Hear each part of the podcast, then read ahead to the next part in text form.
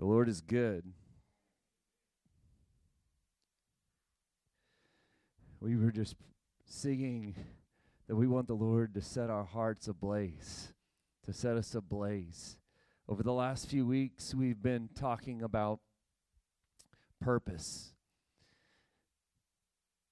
and having indestructible purpose. And this may or may not be considered the last in a sermon series. I don't really think it matters. What matters today is one thing and one thing alone, and that is Jesus. Because can I tell you the reality of everything we've been preaching about for the last five or six weeks when we're talking about purpose? Can I tell you your purpose boils down to one thing, and it is Jesus. And I know you're like, Pastor Drew, you already preached that when we started this whole thing. But I think it's worth preaching when we end this whole thing. That it's all about Jesus. It's Jesus when we start, and it's Jesus when we end. And sometimes we try to make everything about so many other things other than Jesus. My dad, when I was a, a, a young minister, he told me when, when, when we get involved doing church, there's so many things that go into the church, and, and we're so busy doing those things so often. And, and even like I was so proud of our, our, our men that showed up yesterday to continue working on the fellowship hall over there, and, and feel free when church is over to go over there and take a look at it. And, we're getting closer and closer to get that done. But in the middle of doing all the stuff, sometimes you can get so caught up in the machine of church that you forget about the mission of church. And my dad told me when I was young, he said, don't get so caught up in the machine that you forget about the mission. And the mission is one person, it's one person only, it's Jesus Christ. And this morning, as I as I got up and began to sit with the Lord, Jesus just continued to begin to remind me, it's all about me, it's all about me, it's all about me. We won't go there because I know I tell the story way too often, but you guys know the story of Peter when he first met Jesus the first time. He's there and he's in his boat, and Jesus says, you know, hey, push out into the water and cast your nets. And, and Peter's like, uh, we already done this, right? And uh, this is pointless, but because you've said so, Jesus, I'll do it. And he doesn't even know who Jesus is, he's a stranger to him. And so you guys know he sets the nets out and and they pull in so much fish that it begins to seek their boats and, and it, it so overwhelms peter not the fish but the man it wasn't the fish the fish were just kind of this byproduct he realized it had nothing to do with the fish had everything to do with the man fast forward jesus has died on the cross and now risen from the dead and peter and his, his fellow disciples, they don't know what to do, so they go back to the thing they know to do, which is fishing. And as they're out there on the boat, just like before, it's been a fruitless night. They've been out there all night, they've caught nothing. It sounds very familiar, right? And as they're standing there in their boats, they see a man standing on the shore and he asks him, Have you caught anything? And I'm like, No. And he goes, Well, cast your nets on the other side. And so they cast their nets and, and they catch this giant load of fish. And in the middle of it, John has this epiphany. He like he connects the dots. He realizes, I've seen this before. This has happened before. And he looks out at the land and he goes, It is the Lord. It is the Lord. And Peter hears it, and he must feel like a little bit like a dummy because he's like, Why didn't I realize that? Peter and John were constantly competing. And so Peter says, Forget about you jokers, forget about the fish. It's all about Jesus. He grabs his coat, jumps in the water, and starts swimming to shore. Because I don't know if you guys are coming with me or not. I'm not worried about fish. I'm worried about Jesus because it's all about Jesus. His purpose doesn't lie with fish, even lots of fish. It lies with Jesus, and we get so much sometimes caught up in the middle of this last few weeks as we begin to press in what is my purpose? God what have you called me to do? Some of you maybe even have connected with an ability that you forgot that god had put it inside of you and you begin to push into that. And maybe you're feeling some success in that area finally. In the middle of the blessing of that success, success you cannot forget that it's all about jesus. And if jesus shows up it's time to abandon all that again and run after Him all over again. It's all about Jesus. I want to read you a story in Matthew chapter 5. and I'm going to mix it up just a little bit. I'm going to read out of the New Living Translation, which I never do. You might know this story as the, the parable of the ten virgins. Um, in our culture, that's not really a, the term we use for these ladies. We'd call them bridesmaids. This is the parable of the ten bridesmaids in Matthew chapter 5 and, and, and 25. In Matthew chapter 25, there's, and 24 too, there's all these stories about the return of Christ. L- ladies and gentlemen, Christ will return again. Like Jesus is coming back. And in Matthew chapter 25, Jesus is telling this story. He says, Then the kingdom of heaven will be like ten bridesmaids who took their lamps and went to meet the bridegroom. And, and for those who don't know, a lamp in their day was this thing that they would put oil into, and then you would light it. And it would only burn as long as there was oil in the lamp. It says, Five of the bridesmaids were foolish, and five were wise. The five who were foolish didn't take enough oil for their lamps, but the other five who were, were wise took along extra oil. When the bridegroom was delayed, they all became drowsy and fell asleep. And I want to say this is a theme that occurs in some of the stories Jesus tells about his return that it seems like he's delayed. It seems like it's taking longer than it should take. And that, I know that's the way we feel sometimes. Like, I know I've been hearing about the return of Christ since I was a kid, and, and people constantly saying, he, he's coming soon. He's coming soon. Even at the end of revelations jesus says i'm i'm coming soon. And and the john the revelator said responds saying come quickly. Come quickly lord jesus. It's the cry of our heart that the lord shouldn't delay but he should come quickly.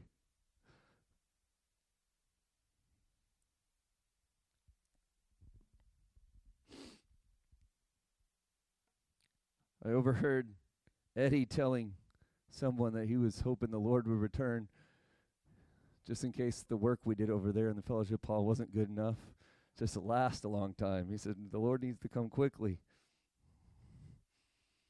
I guarantee you it's quality work. In verse 6, it says, At midnight, which is much later than should, says they were aroused by the shout Look, the bridegroom is coming. Come out and meet him. And all the bridesmaids got up and prepared their lamps. Then the five foolish ones asked the others, Please give us some of your oil because our lamps are going out. But the others replied, We don't have enough for all of us. Go to a shop and buy some for yourselves. But while they were gone to buy oil, the bridegroom came. Then those who were ready went in with him to the marriage feast, and the door was locked. Later, when the other five bridesmaids returned, they stood outside calling, Lord, Lord, open the door for us. But he called back, Believe me, I don't know you. And Jesus ends like this He says, So you too must keep watch, for you do not know the day or hour of my return like Jesus is returning. We don't know when that is. And what strikes me in, in, in, the heart of this message is it's all about Jesus. What strikes me as a pastor is I see people so many times, they come to church. And why do we come to church so much? Is to maybe get our metaphorical lamp filled up. Like I need, I need to be filled up. And some of us, all we do is get filled up just enough to last us for right now. Like when there's an altar call, we'll come and we'll we'll come to the altar. When there's a great worship service, we feel ourselves being filled up. I can feel you, Holy Spirit, and we we're getting filled up. But then when Tuesday hits, Tuesday is like the most boringest day ever in the whole history of mankind when Tuesday hits and we forget what what what's going on again? Why am I doing this? Why did I sign up for this job? What, what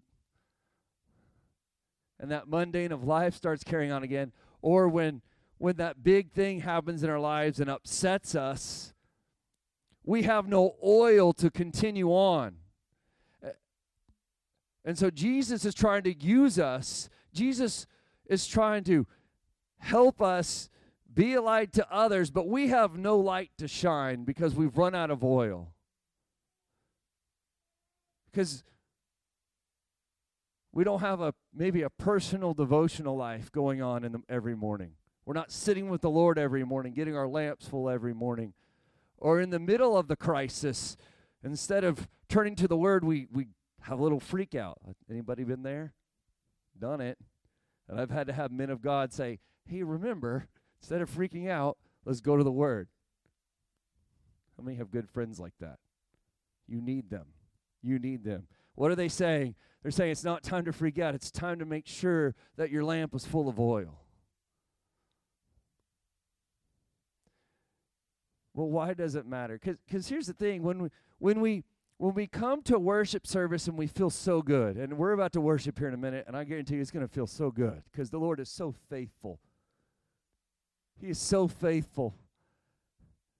When we f- get filled up by the Lord, by it's so weird. We're praising Him, but something happens. He fills us up. It's incredibly insane, and we just feel so filled up. But then when Monday happens and Tuesday happens and life happens, and we forget Him and we find our lamp running empty, what I realize is I've been worshiping the oil rather than the bridegroom. When you find yourself feeling empty all the time, it's because you're chasing experiences and feelings rather than the bridegroom. See, that's the thing about the foolish bridesmaids. The foolish bridesmaids, they just they just wanted enough so that they could, oh, I just want to be a part. I just want to feel like I belong. I just I just I have to have some so I can be here. But the wise bridesmaids, the reason the reason they had extra oil is because they weren't there just to be a part of the group and feel like they belong. They were there for the bridegroom.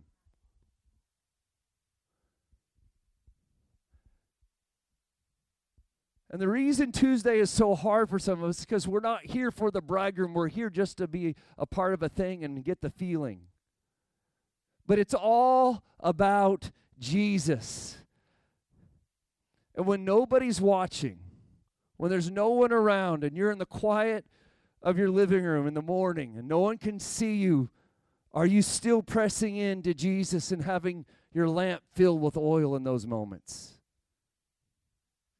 Is it really about Jesus for you?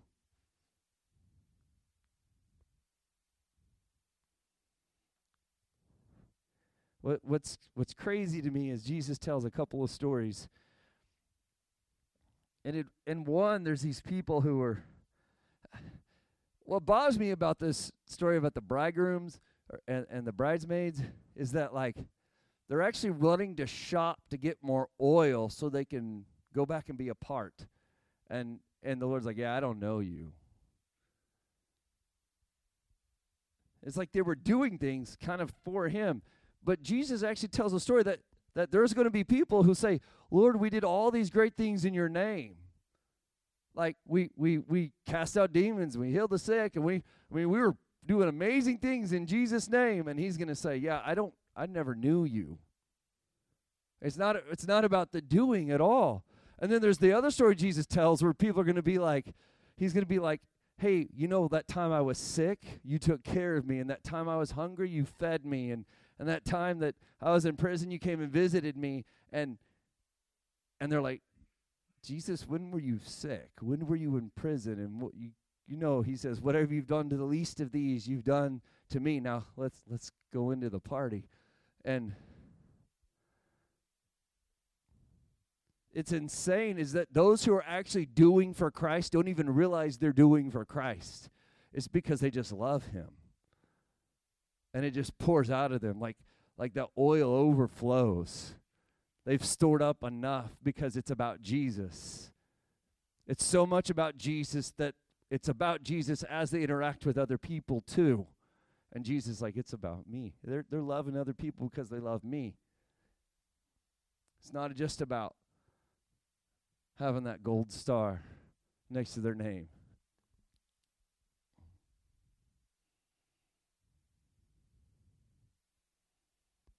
You can turn me to First John. I, I'm going to skip through it.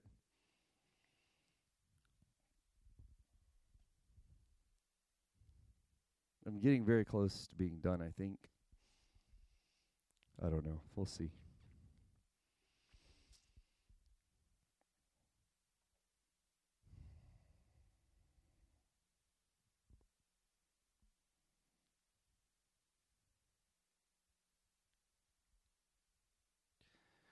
You guys know Jesus loves you so much.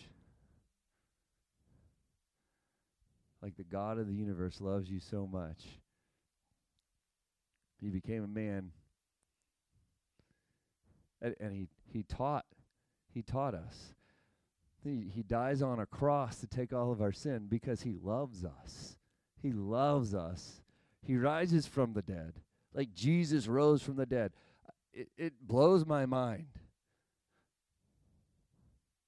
it's so weird that I can think about that fact and and it still is incomprehensible to me that he rose from the dead. And I love one of my favorite stories is the road to Emmaus, where he's meeting with those two disciples and and they don't even realize it's him because it's just so mind-boggling to them to think he rose from the dead.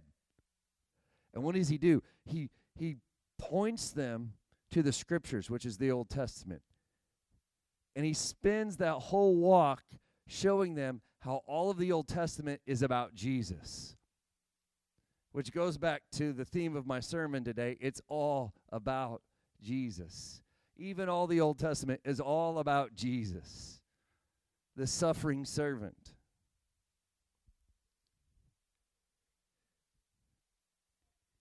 And I, I watch shows like The Chosen, and my heart burns because like, man, it would have been so cool to walk with Jesus. I'm I'm so jealous of people who get to even travel over to Israel and places like that and see the places Jesus went. In First John, in verse 1, it says, What was from the beginning. This is John writing. He said, What we have heard, what we have seen with our eyes, what we have looked at and touched with our hands concerning the word of life. And the life was manifested, and we have seen and testified and proclaimed to you eternal life, which was with the Father and was manifested to us. We have seen, we have heard, and proclaimed to you also, so that you too may have fellowship with us. And indeed, our fellowship is with the Father and His Son, Jesus Christ. These things we write so that our joy be, be made complete. What he's saying is, we saw Jesus, we touched Him, we were with Him. And it so changed us that we couldn't keep it in ourselves. That, like, the only way we're going to have any joy, the only way our joy is going to be complete in any way, shape, or form is if somehow we try to share it with you. And isn't that what I've seen in some of you as you Jesus has touched your life and to such a degree where you're like, the only way I can feel any satisfaction, any joy at all in my life is to proclaim that joy to others. In First John chapter 3, verse 23, if you'll skip over just a little bit. This is kind of a summary of what we preached a couple weeks ago. It says, This is his commandment that we believe in the name of his Son, Jesus Christ, and love one another just as he commanded us. Like, isn't it so simple? Just believe in Jesus and love one another. That's the commandment. Believe in Jesus and love one another. And this morning, like, I so believe in Jesus. I believe in his redemptive work on the cross. I believe in his resurrection from the dead. And I, I so want to show love to you all. And I, I can tell you this morning, I was preaching last week about community. Like, I have felt so much love from so many of you all. Over the last several years, you guys have shown such an outpouring of love to me, and I've seen you pour that same love out to one another. And I'm so grateful. I'm so grateful to be a part of a church like this. I have so many pastor friends that reach out to me from time to time, and they talk about all the little weird struggles that go inside on inside our church and and I, I don't I, I can't relate to those kinds of struggles. I have never seen those in this church. I'm so grateful for that. I'm so grateful that we approach this thing from the word of God and from a heart of love. In First John chapter 4 verses 9 through 10 this is what it says. It says, By this the love of God was manifested in us, that God sent his only begotten Son into the world so that we might live through him. So that we might live through him. How, how can we live? How can we live? Through him. It's all about him, it's all about Jesus.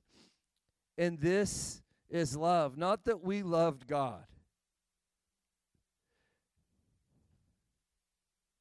It, it, it isn't that you love God, and it's so important that you do love God, but it's not even the important thing.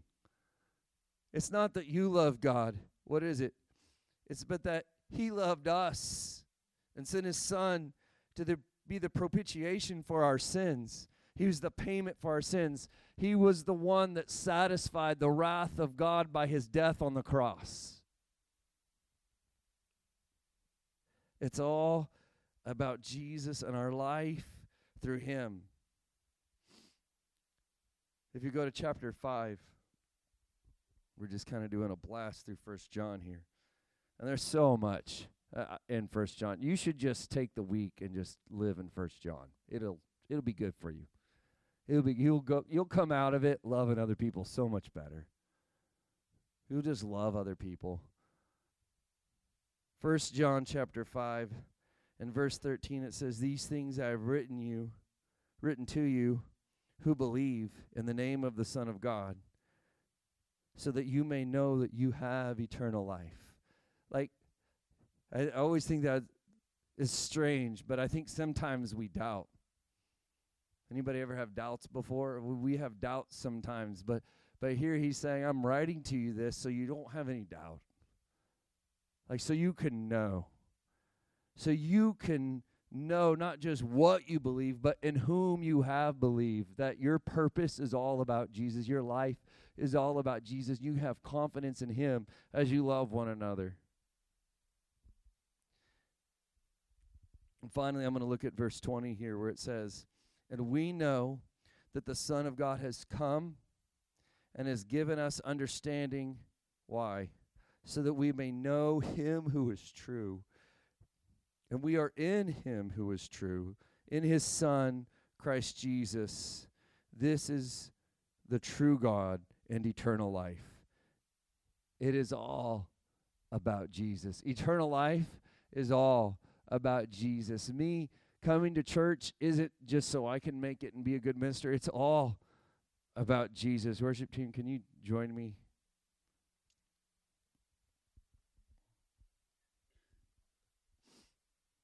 I would also encourage you this week to go back and read um, Matthew 24, 25, right in there. Because it has a lot to talk about the return of Christ. The reality is, Jesus is coming back.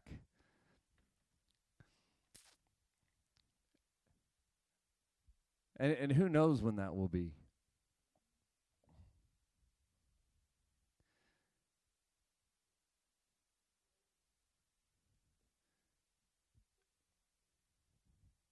But if the Lord should delay in coming back, if the old old timers say if the Lord should tarry,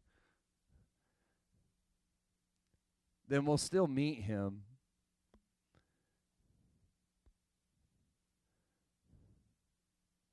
The scripture tells us that the wages of sin is death. So every single one of us in this room who have sinned, we, we owe that death. It's, it's our payment for our sin.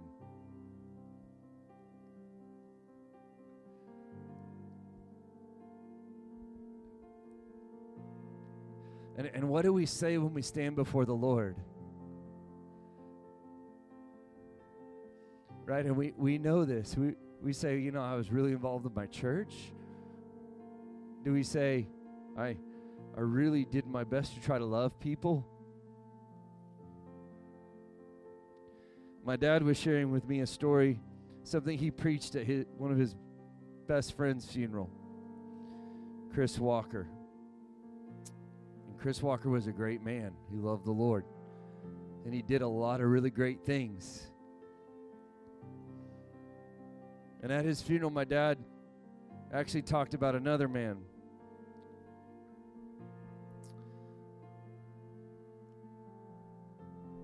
The last crown prince of Austria Hungary, uh, Otto von Habsburg. And part of their tradition in this church is to have this procession, this parade going down the streets of the city. And of course, this was a crown prince, and so there's all these soldiers and foreign dignitaries and flags and banners and all these people walking down the street to the church. And when they get to the doors of the church, casket in tow, they knock on the door of the church. And the monks who work at the church, they ask, Who is there? And a man opens up this ledger and begins to read. It is Otto of Austria, former crown prince of Austria Hungary, prince royal of Hungary and Bohemia, Dalmatia, Croatia, Slovenia, Galicia, Lodomeria, and the Illyria, Grand Duke of Tuscany, Duke of Lorraine, Grand Prince of Transylvania, Margrave, Duke of Sicily, and Prince of this place and that place, and there's a long list here. I'm not going to read it all. Grand Prince of this place, Count of this place. On and on and on he goes. And after going on for several minutes, he pauses after saying, etc., etc. And the monk inside says, We do not know him. So the man with the ledger knocks again. with soldiers and dignitaries and a casket behind him. And the monk inside says, Who is there? And the man reads, It is Dr. Otto von Habsburg, who has done many civic achievements. He was the president of the Pan European Union and a member of European Parliament, and on and on and on it goes, talking about his honorary doctorates and all these things all of his accomplishments. And the monk inside replies, We do not know him.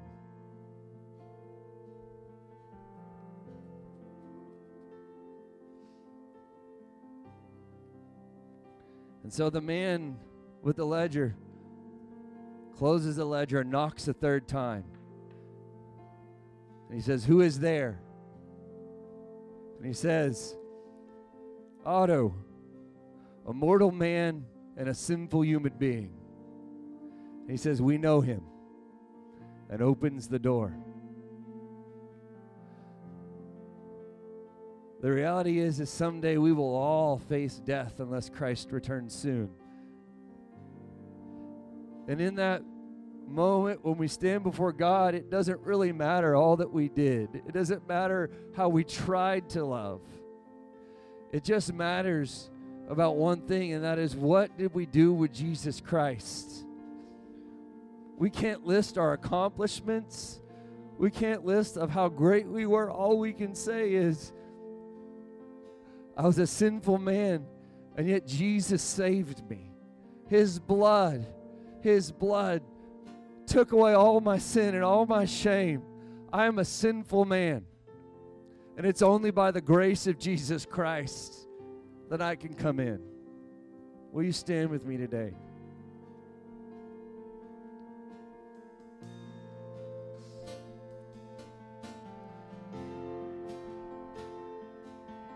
As we enter into this time of worship, this is what I want us to know, Forerunner House of Prayer. When we're talking about purpose and indestructible purpose, it's the way we started and it's the way we will end. Your purpose is about Jesus Christ. That's it. That's it. And so today, we're a bunch of disciples standing on a boat. And we're here at church because we're faithful. We're faithful. And we're going to do what the Lord asks. And He's asked us to cast our nets. And we're going to do it because we're faithful. But I'm telling you, as we enter into this worship service, what I'm saying is, I'll be like John. I'll say, you know what? You know what I see? I see the Lord. I see the Lord. It is the Lord, and it's time for us to abandon every other thing we think we need and have and grab our coat and to jump into that water and swim as hard as we can towards Jesus because it's all about Jesus. Will you worship with me today?